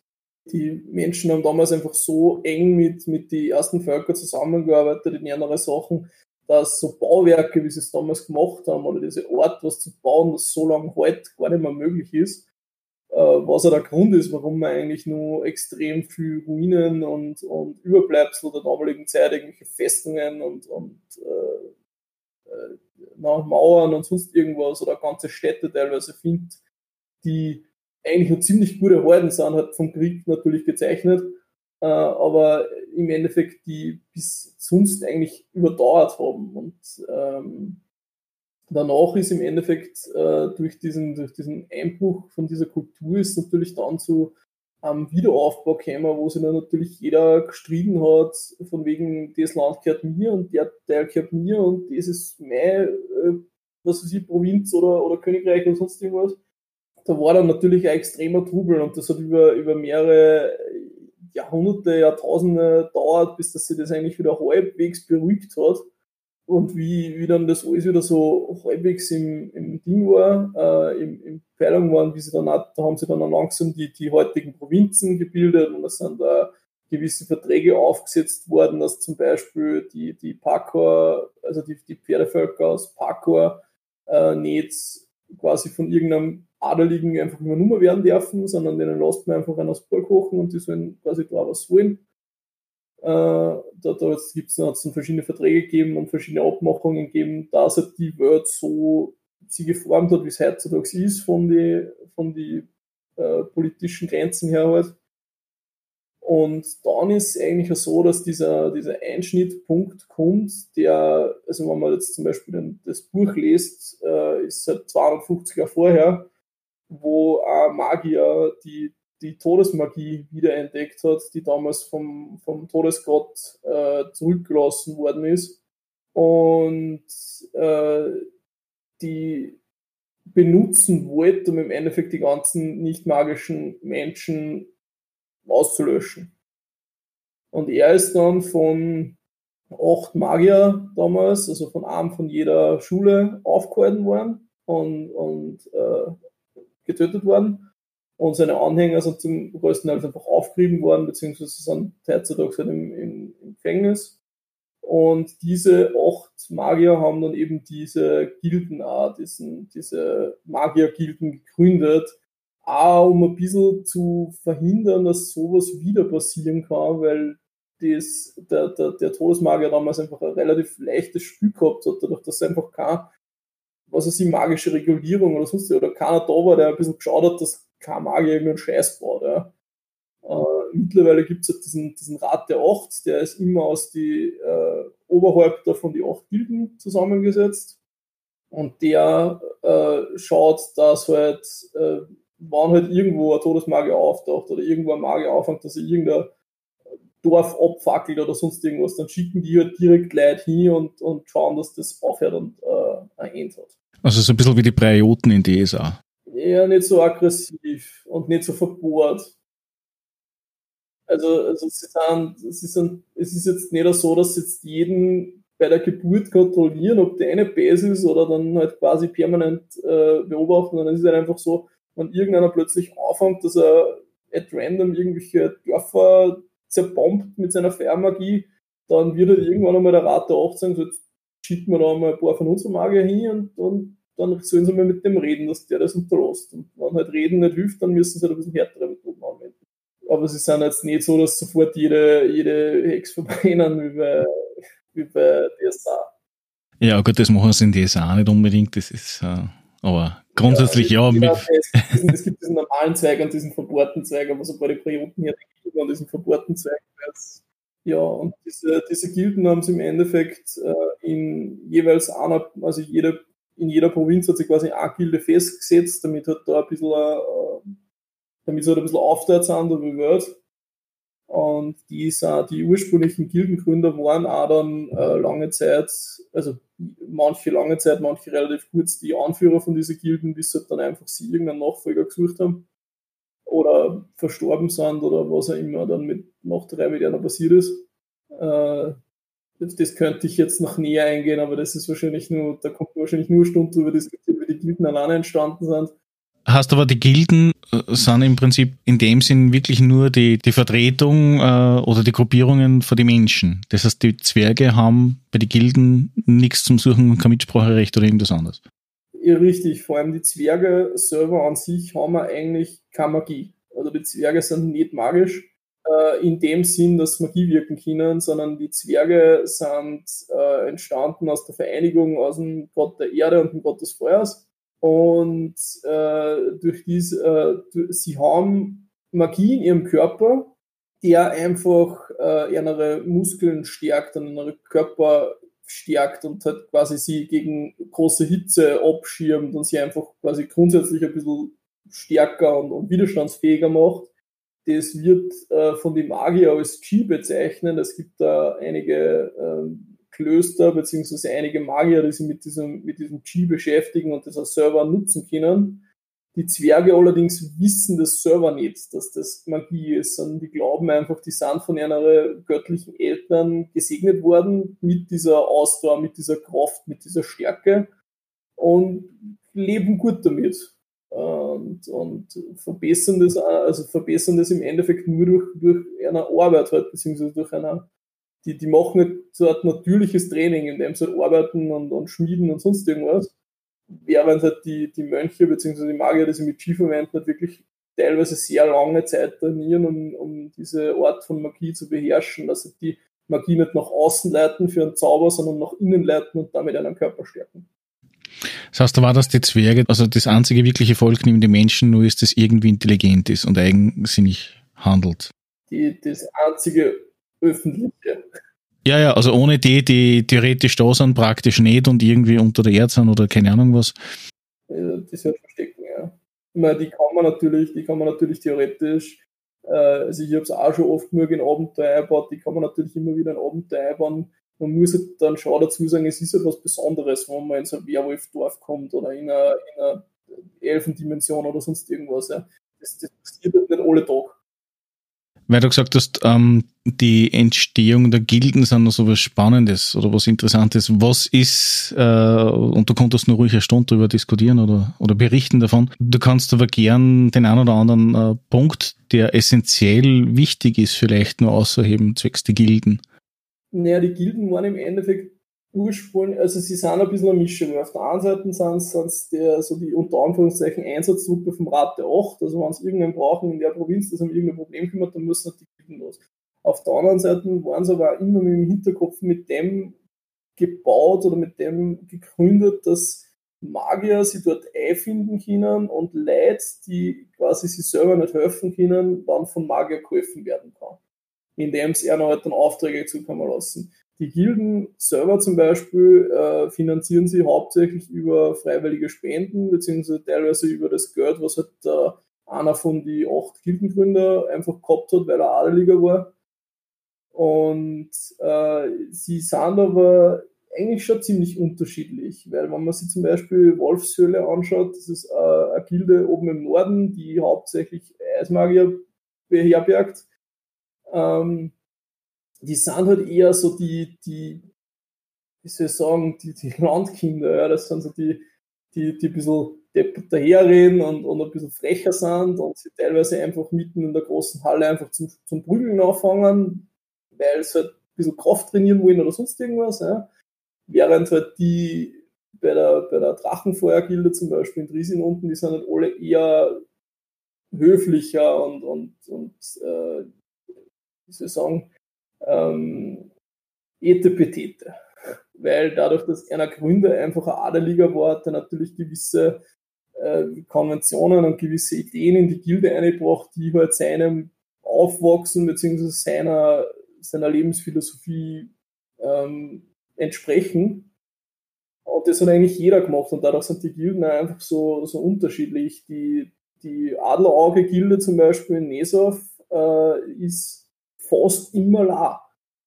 Weil die Gildenmitglieder einfach 99% der Zeit irgendwo in der Provinz herumschwirren und auf Wanderschaft gängern und sich irgendwelche Städte anschauen und sonst irgendwas und dann mehr oder weniger über Raben oder Eulen oder so benachrichtigt werden, wann irgendwas in einer Gegend los ist und sie so hingehen sollen, weil sie halt einfach auch viel dem Wanderer, das ist einer von den Göttern, der Wanderer, das ist quasi der predigt die Wanderschaft im Sinne von, es gibt überall was zum Entdecken und überall was zum Nächsten sehen und überall was zum Lernen, geht's aus, sie bleibt an derselben Stelle, schaut euch die ganze Welt an, ihr Kind sowieso nicht fertig werden damit. Und die haben halt ziemlich viel auch durch einen Gildenleiter oder durch einen Gildengründer, der vorher schon eine kleine Gemeinschaft an Magier gehabt hat, die sie die Wanderer genannt hat, eben nach einem Gott, die das einfach voll ausgelebt haben. Also die haben quasi kein Zuhause gehabt. Die sind die ganze Zeit nur in der Welt umher gewandert und haben sich Kulturen angeschaut, haben mit Leuten gesprochen, sind in irgendwelche Lokale einfach reingesetzt und irgendwelche Leute angequatscht und mit denen zum Quatschen angefangen und sie Geschichten erzählen lassen. Haben sie irgendwelche Orte angeschaut, wo noch nie wer war. Und einmal im Jahr haben sie sich dann quasi wieder eingefunden auf einem Gipfel, wo heutzutage ein Lokal steht, das der Gildengründer, also der Gildengründer bzw. auch der Chef von die Wanderer damals irgendwann hinbauen hat lassen, damit sie die Leute dort treffen können und dort ihre Erfahrungsberichte austauschen können. Und das ist heutzutage nur, also heutzutage unter Anführungszeichen, zu der Zeit, wo die meisten meiner Kampagnen zumindest spielen, ist das immer noch ein sehr beliebter Anlaufpunkt für Reisende, für Wanderer, auch noch für Leute, die kurz in der Provinz sind und kurz vorbeikommen. Wenn du jetzt so eine typische Gruppe hast an Spielern, hausnummer 3 bis 5 Spieler, wie du gesagt hast, wo würdest du, oder wo gibt es irgendwie sowas wie das Startdorf, wo du sagst, okay, da schmeißt einfach mal alle rein, da fühlt sich ja jeder von Haus aus wohl und gehen wir dann los und kann man die Welt entdecken, oder? Es ist ein bisschen unterschiedlich. Ich meine, ich habe, also das Adlernest, eben dieses Lokal, über das ich vorher geredet habe, ist immer ein guter Startpunkt, weil gefühlt jeder Wanderer, der irgendwann durch die Provinz kommt oder auch nur vorbeigeht, sich dort irgendwann einmal einfindet. Und das ist immer ein guter Punkt, um die Gruppen sich treffen zu lassen. Ich habe es aber auch schon gemacht, dass ich zum Beispiel alle in dieselbe Gilde gesteckt habe und gesagt habe, okay, und ihr seid jetzt alle in der Gilde und ihr erledigt jetzt Aufträge für die Gilde. Ich habe es ja zum Beispiel schon einzeln treffen lassen, im Sinne von, es haben sie mal 2 da getroffen und 2 dort getroffen und dann haben die miteinander getroffen und so. Also es ist eigentlich ziemlich unterschiedlich. Wie gesagt, das Einzige, wo ich wirklich sagen würde, das könnte man als guten Startpunkt sehen, ist einfach das Adlernest. Und wenn du jetzt sagst, okay, gut, irgendwer würde das gern spielen als Spielleiter, gibt es da irgendwas, wo du sagst, okay, so eine Handvoll Punkte oder Ortschaften, wo du sagst, okay, gut, da gibt es was für die Spieler zum Entdecken, was du empfehlen kannst von Haus aus, was schon so vorausgearbeitet ist oder wo du halt schon ein bisschen so offene Punkte positioniert hast in der Welt, die halt neue Spieler oder Spielleiter entdecken können. Gibt es da irgendwas? Ja, immer gute Anlaufpunkte sind natürlich immer die Gildengebäude in die verschiedenen Provinzen. Von dort aus man immer gut irgendwelche Abenteuer und starten lassen kann als Auftrag für die Gilde. Es gibt theoretisch einige Ruinen von den Altvorderern, also ich habe da einmal Karten gezeichnet mit einem Programm, das dann auch im Regelwerk drin wird, wo dann die auch alle eingezeichnet sind. Da gibt es diverse Städte, die halt wirklich nur von den Altvorderern gebaut worden sind, die einfach vom Baustil her und von der Pomposität ganz anders sind. Ja. Es gibt natürlich die Stadt unter Wasser, von der ich vorher geredet habe, die ist natürlich auch cool zum Beschreiben bzw. zum Erleben ist und wo sie auch einfach viel tut, weil es einfach riesengroß ist. Es gibt theoretisch Kavasas, das ist ganz im Norden eine große Stadt, also eine große Handelsstadt, wo sie immer ziemlich viel tut, wo man viel Abenteuer machen kann oder viel Ideen sammeln kann. Ja, Zwergenstädte natürlich sind immer wieder, also finde ich zum Beispiel zumindest immer wieder, mache ich immer wieder gern, dass ich meine Gruppen in eine Zwergenstadt einschicke, weil es einfach erstens für mich cool zum Beschreiben ist und für sie einfach cool zum Mitkriegen ist, wie die Zwerge diese ganzen quasi Tunnel unter der Erde gebaut haben und teilweise riesige Höhlen, Sand, die halt wirklich je nachdem, was braucht haben, angepasst worden sind, wo halt dann Statische drinstehen für den großen Saal, wo alle miteinander essen oder sonst irgendwas. Ja. Und weil einfach auch die Zwerge, wie ich schon erwähnt habe, einfach ein ultra freundliches Volk sind. Ja, also wirklich festlegen ist schwer. Also das ist halt, kommt halt auch ein bisschen drauf an, was hast du für Spieler, was interessiert die Spieler, beziehungsweise was spielen die Spieler, wenn die ganzen Spieler jetzt natürlich welche spielen, die irgendwo aus dem Norden kämen, dann ist halt, also verschiedene Magier, die halt alle von Alarok sind, dann ist halt gescheit, wenn man in Alarok irgendwo anfängt. Es ist halt. Wie groß sind eigentlich da die Distanzen, wenn man sagt, von ganz nördlich bis ganz in den Süden, von den bekannten Bereichen, die du jetzt in der Karten kartografiert hast, beziehungsweise von Ost nach West? Wie lang sind da Reisezeiten oder wie kann man sich das vorstellen? Wie groß ist das? Wenn ich jetzt sage DSA, dann kann sich ja jeder oder die meisten darunter vorstellen, wie groß das ungefähr ist.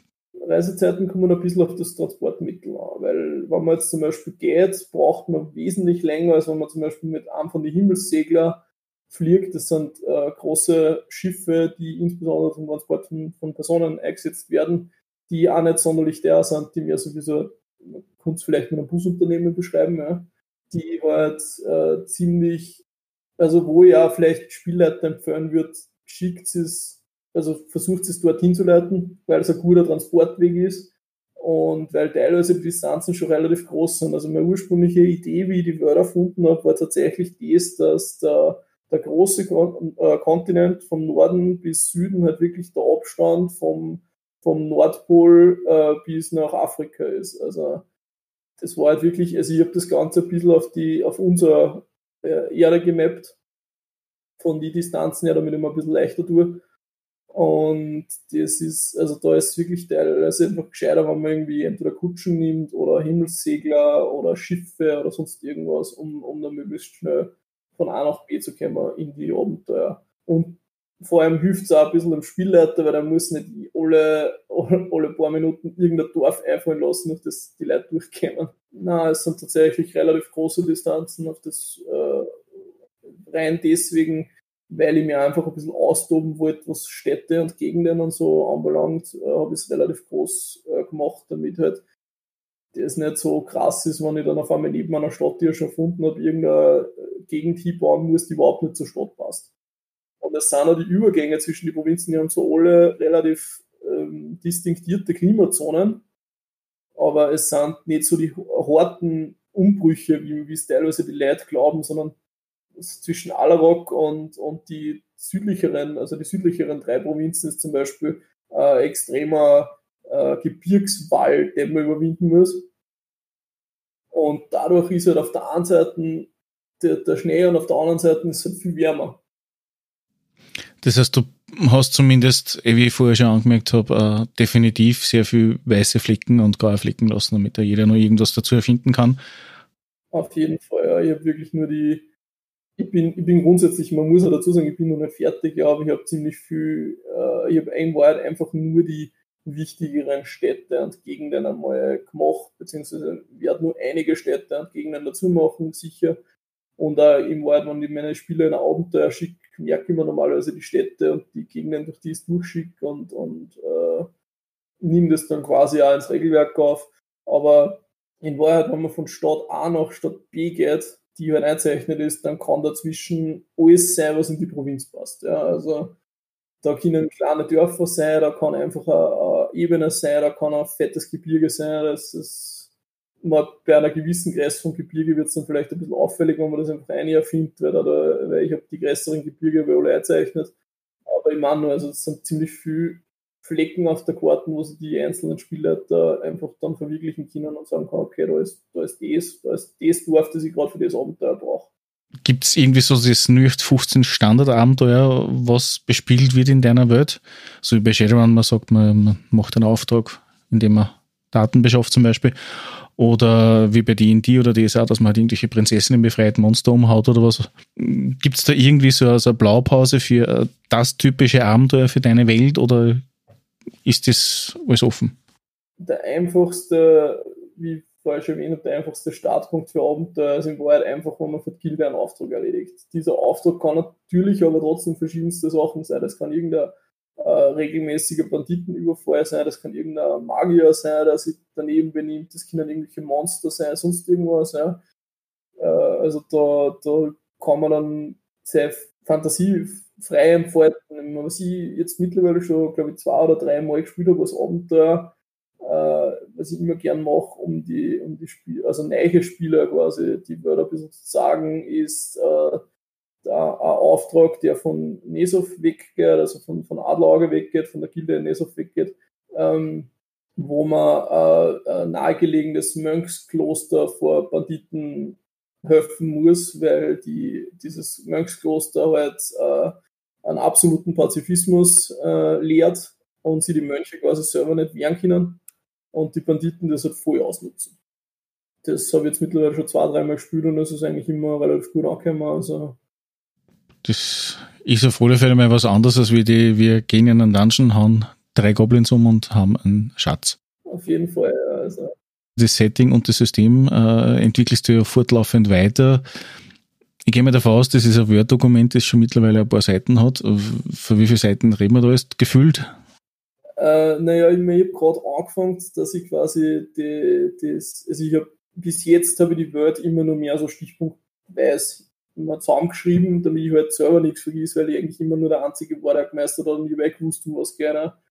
Aber rein um meine Spieler das zu vereinfachen und ihnen einmal etwas übergeben, was durchlesen können, was die Wörter ein bisschen kennenlernen können, bin ich jetzt gerade dabei, dass ich das zusammenschreibe. Also ich bin bei Seite 52 derzeit und ich glaube, ich schätze mir, dass ich ungefähr bei der Hälfte sein werde. Vor allem bei dem Grund, die Grundsachen von der Welt, also jetzt nur ohne in irgendwelche Adelshäuser oder Diplomatien oder sonst irgendwas einzugehen, sondern wirklich nur mal die Grunderklärung, wie schaut die Welt aus, wie schauen die Provinzen aus, was ist anders, welche ersten Völker gibt es, welche Kreaturen gibt es und so weiter.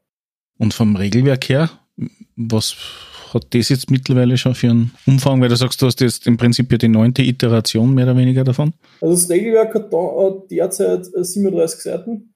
Das ist relativ schlank, ja. Ich habe es auch relativ schlank gemacht, aber das liegt ja daran, wie diese Versionen von dem Regelwerk, die sind ja im Endeffekt nicht weiterentwickelt worden oder nicht dazu was geschrieben worden, sondern es ist ja teilweise wirklich einfach umgerissen worden und die Ideen, die wir gehabt haben, in ein neues System einbauen.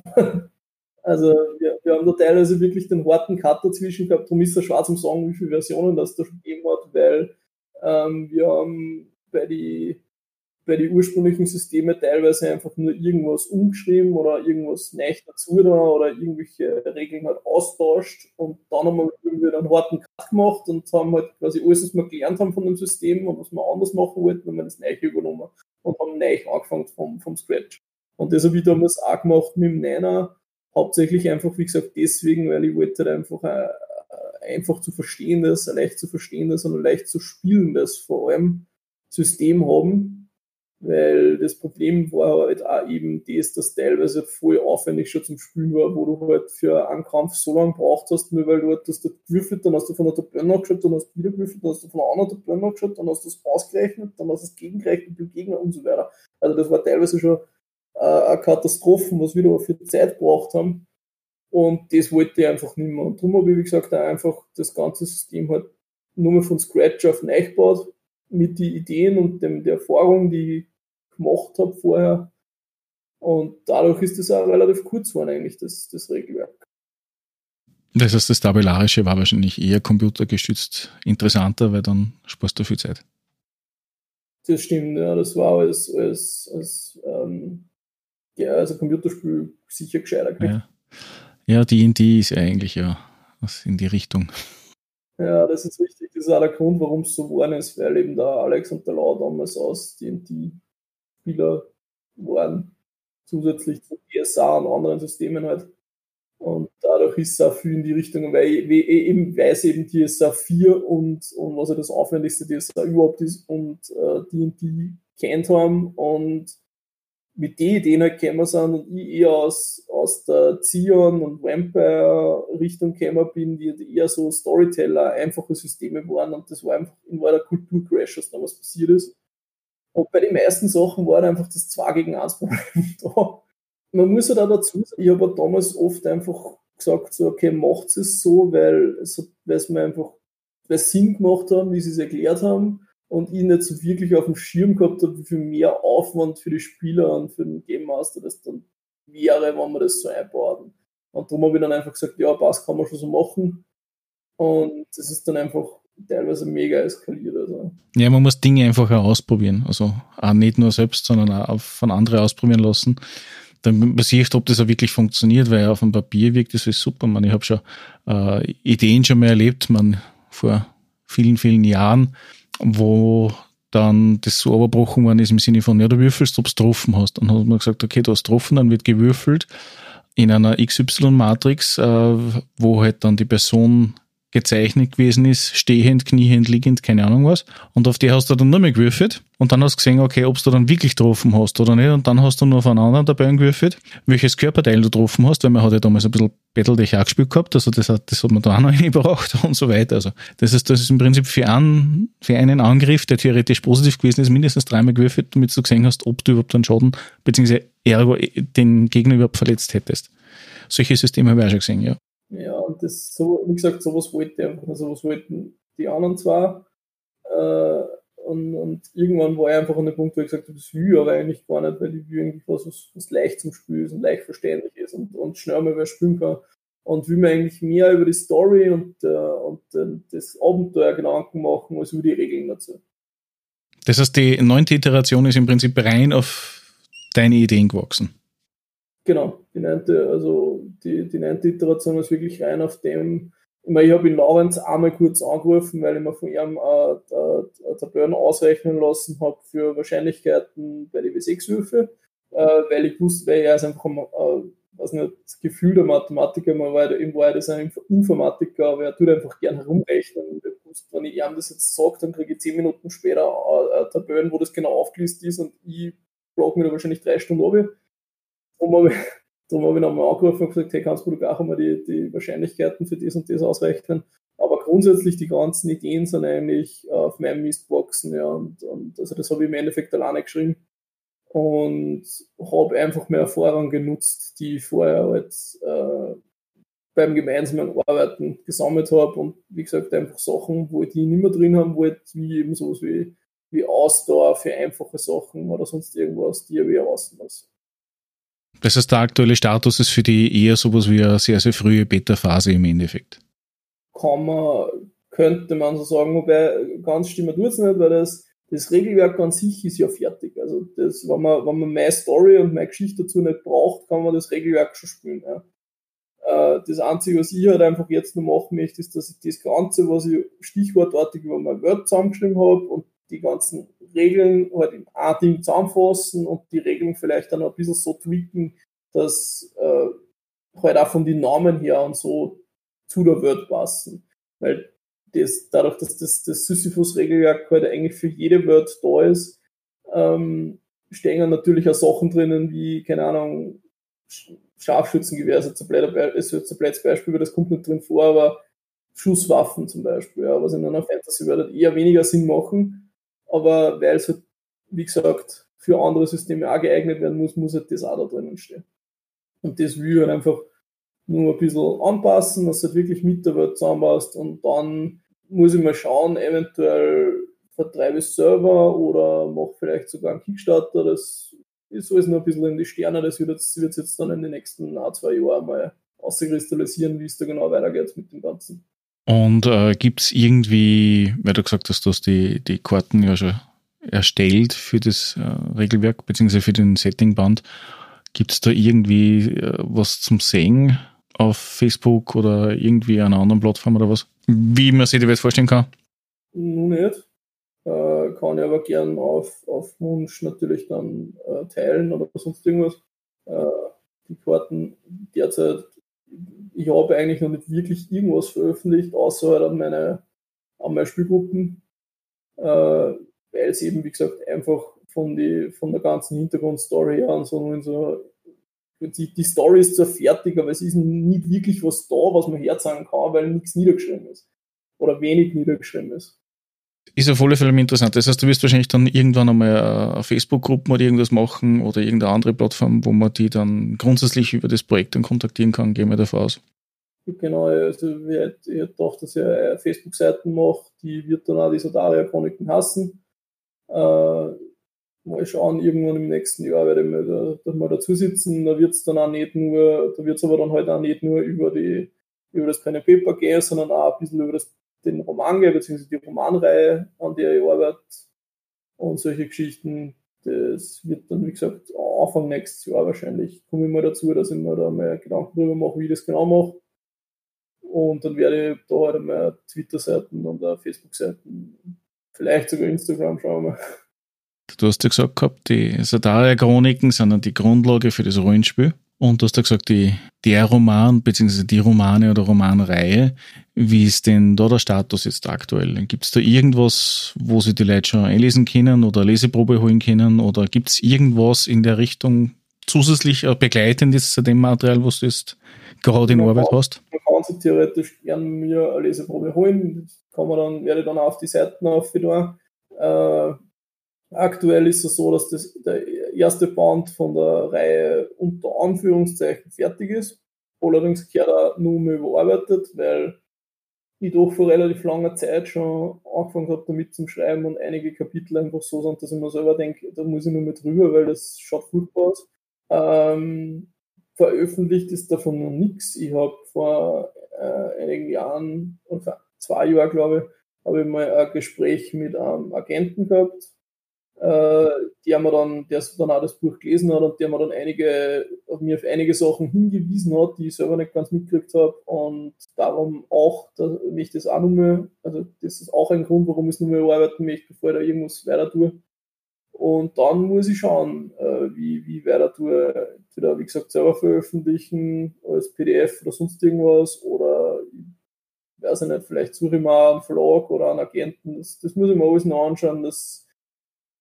Ich habe jetzt eine Zeit lang, muss ich auch sagen, nichts mehr mit dem Roman da, weil mir eine Zeit lang einfach andere Sachen mehr interessiert haben, zum Beispiel eben den ganzen Pen and Paper Hintergrund niederzuschreiben einmal, damit das einmal alles eine Form hat, und beziehungsweise auch noch einige andere Projekte, an die ich noch Arbeit natürlich auch arbeiten und studieren und sonst irgendwas.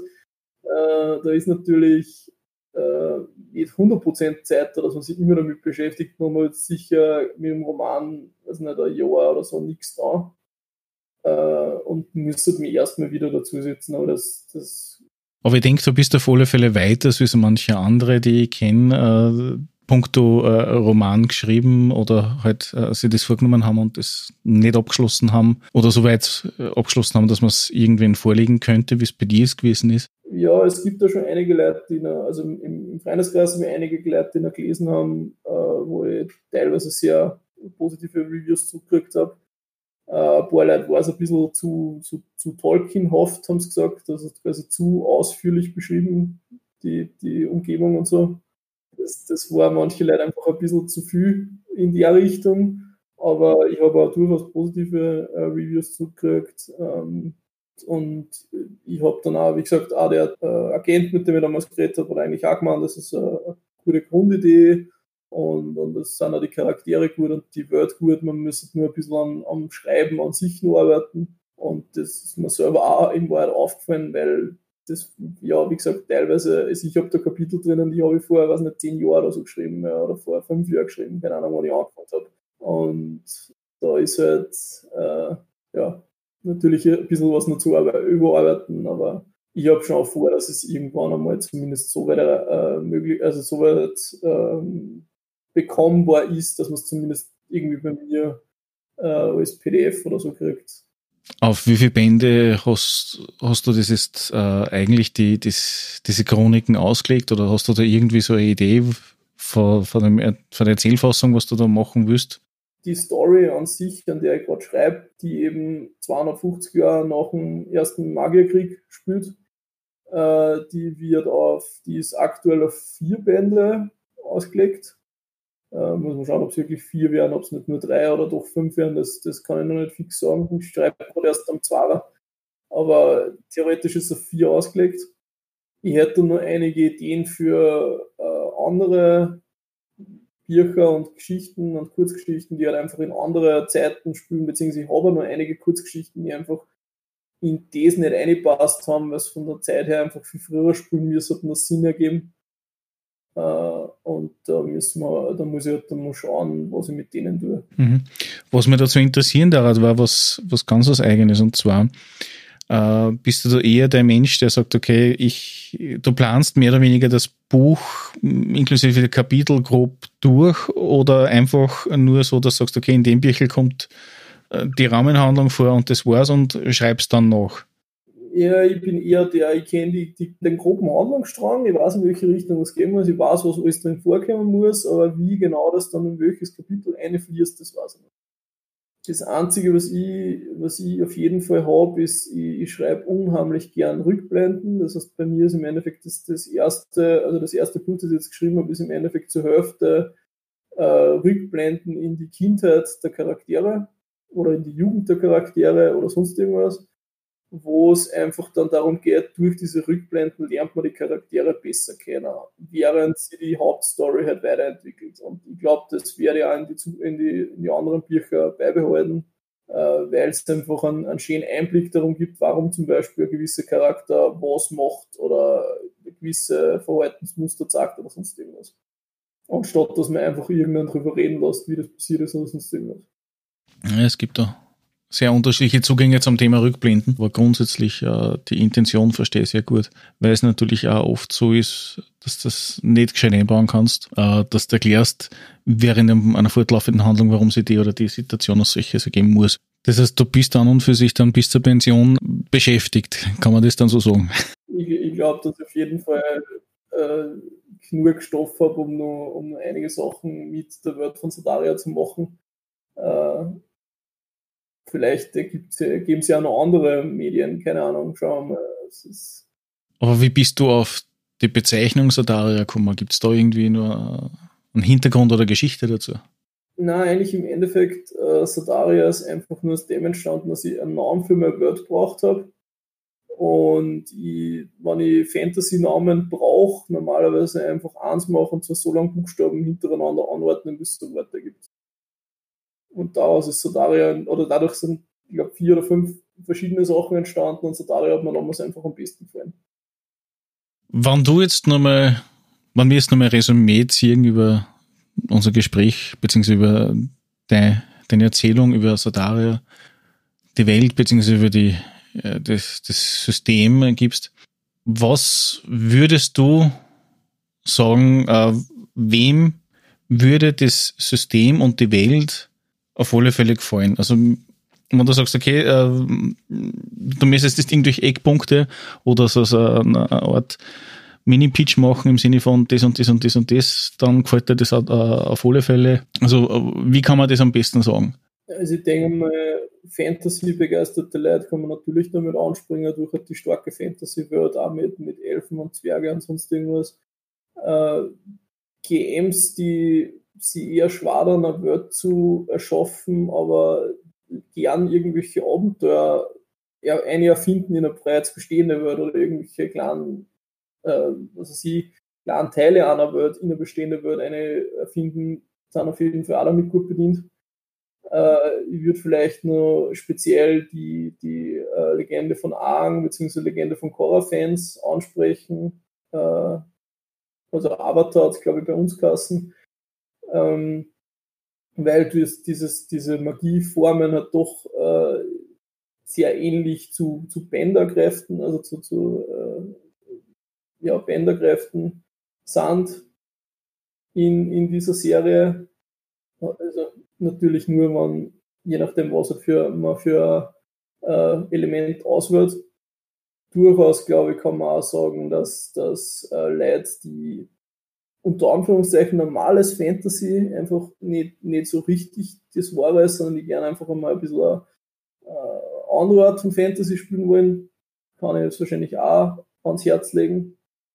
Durch das, dass einfach das nicht die normalen Magier sind, sondern dadurch, dass Magie so ein bisschen was Alltägliches ist, das halt auch in gewisse Jobs und so genutzt wird. Und dass halt einfach gefühlt jeder als Magier einfach geboren werden kann und es auch relativ viel Magier in der Welt gibt, ist einfach immer ein bisschen was anderes. Ja. Fairy Tail-Fans, also wer den Anime Fairy Tail kennt und mag, der hat mir quasi die Grundidee geliefert, um die Welt zu erschaffen, im Sinne von, der hat mir da so den letzten Tritt in die Richtung erschafft, durch eigene Welt geben. Für alle, die das nicht kennen, ist auch so ein Superpower-Anime, nur mit Magier, die ja da in einer Gilde namens Fairy Tail sind und die halt von dort aus auch Aufträge erledigen, beziehungsweise die auch da an Turniere teilnehmen mit ihren Fähigkeiten und so. Sehr zu empfehlen, 300 Episoden oder so. Ja, das ist eigentlich, glaube ich, relativ gut zusammengefasst. Das heißt, Anfänger sind genauso wie Fortgeschrittene willkommen und können mit dem System sehr schnell sehr viel umsetzen. Auf jeden Fall. Also das System ist ziemlich einfach beschrieben. Es ist halt von Vorteil, wenn zumindest der Game Master ein bisschen Erfahrung hat, weil je nachdem, was für eine Welt er dann spielen will, muss er vielleicht ein paar Regeltweaks machen oder ein paar Sachen wegstreichen oder dazunehmen, was nicht schadet, wenn der ein bisschen Erfahrung und ein bisschen Überblick über die Welt hat, in der er spielt.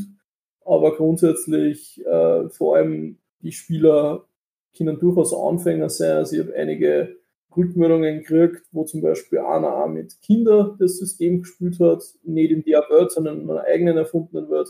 Der hat es, glaube ich, mit 8-jährigen Kindern oder so gespielt und der hat auch gemeint, das ist am Anfang waren sie ein bisschen unsicher, aber sie sind relativ schnell reingekommen und es war relativ, also gut verständlich. Ja, ich empfinde das einmal als einen sehr guten Indikator, wenn ein System mit Kindern sehr einfach zum Spielen ist, dann kommt im Prinzip bei jeder relativ gut klar und hat einen guten Zugang, unabhängig wie komplex dann das Regelwerk dann dahinter sein mag. Aber wichtig ist es, dass die Leute relativ schnell begreifen, wie sie Entscheidungen machen können, wie sie das darstellt und wie das regeltechnisch umsetzt durch Würfelproben. Also bei meiner Gruppe war es zum Beispiel auch so, ich habe ihnen einfach nur das Regelwerk gegeben und gesagt, okay, baut seinen Charakter und sie haben das alle ohne irgendwie groß nachfragen zu müssen, also in ihre Charaktere bauen können.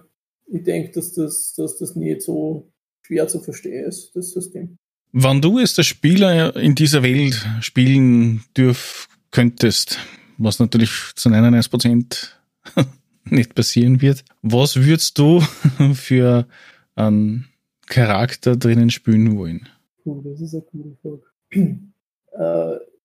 Ja, das ist eigentlich schwer zu sagen. Ich würde unglaublich gern ein Mitglied von diesem Pferdevolk spielen. Also von der Geburt her einfach. Vielleicht auch mit einem Pferd als Seelentier. Welche Magieformen man dann dabei aussuchen darf, wahrscheinlich am ehesten Wasser oder Himmel. Würde mich beides interessieren. Und ja, vielleicht auch noch als Mitglied von der Diebesgilde spielen. War vielleicht auch ganz lustig. Sowas in die Richtung am ehesten. Ja, das ist auf alle Fälle eine geschickte Möglichkeit, ja. Nein, also so Dothraki-ähnliche Völker, beziehungsweise in dem Sinn, glaube ich, ist ja der Ursprung eher in Richtung, so wie die Hunnen oder sowas. Ja, ich würde sogar eher Richtung amerikanische Ureinwohner setzen, weil es einfach sehr naturverbunden, sehr tierverbunden, halt bei der Jagd quasi mehr oder weniger so ein bisschen den Dank an die Natur, dass sie und das Dank an das Tier, dass er sich geopfert hat, dass sie leben können und so in die Richtung. Also ich würde es da sogar mehr in Richtung amerikanischen Ureinwohner ziehen als in Richtung Hummer. Das heißt, jedes erlegte Tier wird nochmal von der Erde, wie sagt man da, man bedankt sich dann nochmal, bevor man das Tier fertig erlegt, Genau. Beim Gott oder bei der Gottheit, je nachdem. Genau. Und einfach eine extreme Verbundenheit zu den Tieren, die ihnen halt helfen, in dem Sinn hauptsächlich halt einfach Pferde, aber auch andere Hunde zum Beispiel, die ihnen oder Wolf, die ihnen beim Jagen helfen und so Geschichten. Oder andere Vögel, die ist diese extreme Verbundenheit, die da herrscht und einfach dieser, die werden fast das gleichrangig angesehen in der Kultur. Ja, dann muss ich sagen, sind wir gespannt, wann da mehr dazu kommt, wann die Facebook-Seiten oder Ähnliches erschaffen wird und man Zugriff hat zu noch mehr Hintergründen für die Regionen, beziehungsweise zu vielleicht sogar schon der ersten Publikation, je nachdem. Auf alle Fälle sage ich danke, dass du dir die Zeit genommen hast. Ja, ich sage danke, dass du mir eingeladen hast. Und wir hören bzw. sehen uns, also wir zwei hören und sehen uns auf alle Fälle demnächst wieder mal beim Daniel, beim Game Stars in Moor, ja. Und sonst bis demnächst. Danke dir. Alles klar, danke. Ciao. Und schon ist die Episode wieder zu Ende. Ich hoffe, sie hat euch gefallen. Hinterlasst doch einen Kommentar unter www.drachentöter.at, iTunes, Facebook, YouTube oder via E-Mail unter podcast@drachentöter.at. Bis zum nächsten Mal, euer Drachentöter Mike.